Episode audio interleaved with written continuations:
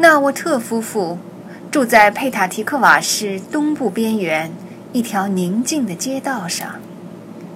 街上的房屋隐藏在混凝土墙和大片大片的九重葛后面。金属大门的旁边是个对讲机的按钮。加布里尔按了一下电钮，对讲机发出嗡鸣，可却没人应答。他对着保安摄像镜头直视片刻，又按了一下电钮。这一回，对讲机里传来一个女人的声音：“谁在那儿？”“是我，贝拉。开开门吧。”又是一阵沉默。过了大概十五秒钟，或是更长一些时间，门锁“哗”的一声被打开了。当大门一点一点展开的时候，门后的房屋出现了。那是一座立体主义结构的、镶着巨大防震玻璃的房子。安全通讯天线从屋顶上春芽拱土一般的冒出来。贝拉站在门廊的阴影里，手臂防御性的交叉在胸前。他穿着白色的丝绸裤子和黄色的罩衫，纤细的腰上扎着一条腰带，一头黑发看上去刚刚染过、做过发型。办公室传言，长期以来，他每天上午都到特拉维夫市一家新潮时尚的发廊去做头发。加布里尔，你胆子不小。竟敢到这所房子里来！别这样，贝拉，让我们以礼相待吧。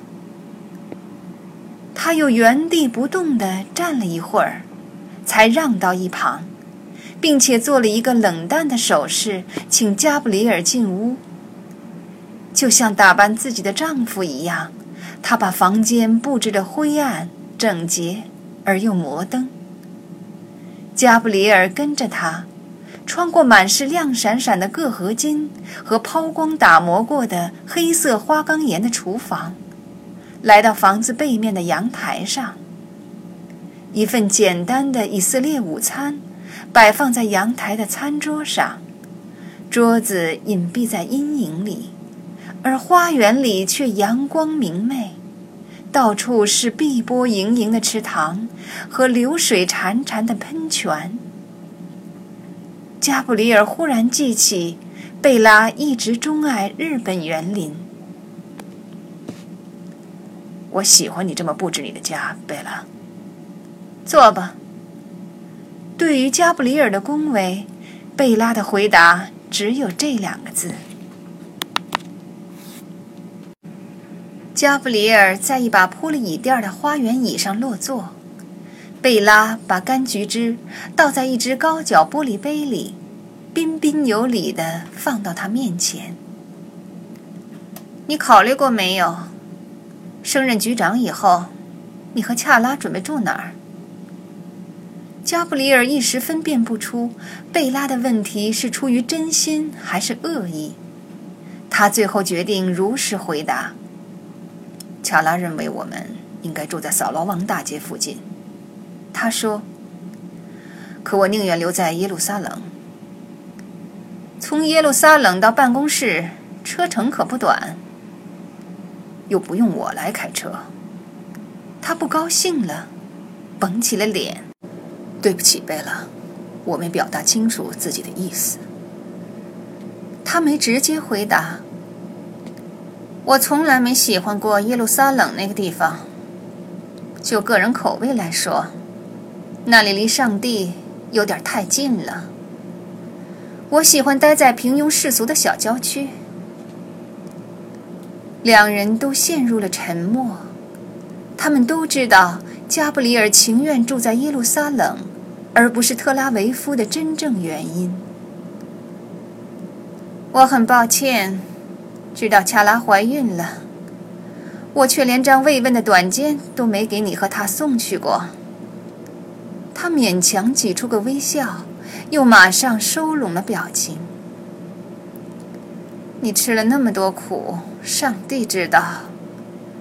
该是让你俩获得一些人生幸福的时候了。加布里尔一边点头，一边得体地回应了几句。贝拉从未给他送来任何问候的短笺。他想，他赌气不和加布里尔和解。贝拉是个非常记仇的女人，这也是她最有魅力的地方之一。我觉得我们该谈谈了，贝拉。我们刚才不是一直在谈吗？我是说认认真真的对话。他说：“也许我们像英国广播公司播放的某部客厅探案电视剧里的人那样举止，会更好些。要不然，天知道我会不会说出让自己日后后悔的话来。”那种节目从不在以色列拍摄是有原因的。我们不那样讲话。我们也许应该像他们一样交谈。他拿起一个盘子，开始给加布里尔盛菜。我不饿，贝拉。他一松手，盘子掉在桌上。我可真生你的气了！该死！我领教了。你为什么把乌兹的工作偷走？我没有啊。那你怎么解释？对这事儿，我没选择的余地。你可以拒绝。我试过了，没奏效。你可能试的不够努力吧，贝拉。这不是我的错。我知道，Gabriel，什么都不是你的错。他从阳台上往外看，望着园子里的池塘、喷泉，似乎获得了片刻的宁静。我永远也不会忘记第一次看见你的时候。他终于打破了沉默。你不久前刚完成了突尼斯那次行动，独自一个人沿着扫罗王大街情报局里的一个走廊走着。你看上去和现在一模一样。那双绿色的眼睛，那些鬓角上的白发。你就像个天使，以色列的复仇天使。每个人都爱上了你，兀自崇拜着你。咱们别把话扯得太远了，贝拉。他继续说，好像根本没听见加布里尔的话。接着，维也纳事件发生了。他停顿了片刻，又接着说：“那是场……”灭顶之灾，圣经里诅咒的那种大灾难。我们都失去过亲人，贝拉。我们都为死去的人哀悼过。的确，Gabriel。但是维也纳那次不同。经过维也纳事件，你再也不是从前的你了。我们也一样，再也不是从前的自己了。他顿了顿，又加了一句：“尤其是沙姆伦。”